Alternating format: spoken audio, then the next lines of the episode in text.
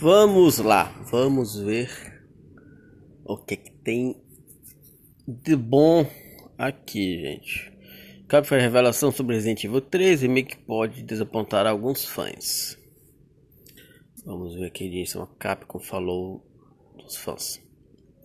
O jogo é um produto finalizado, revela o produtor. O remake foi o último grande lançamento da Capcom, chegou dividindo a opinião dos jogadores, mesmo com recepção norma, morna Muitas das críticas ao remake se concentraram em seu tamanho curto de campanha. Esperava-se que o conteúdo pós-lançamento compensasse por isso.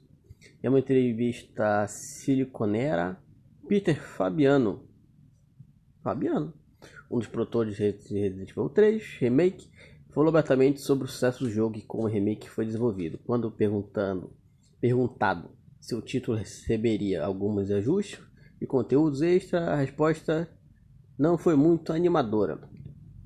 Resident Evil 3 Remake é um produto finalizado, eliminando qualquer esperança de uma possível DLC. Olha aí, rapaz.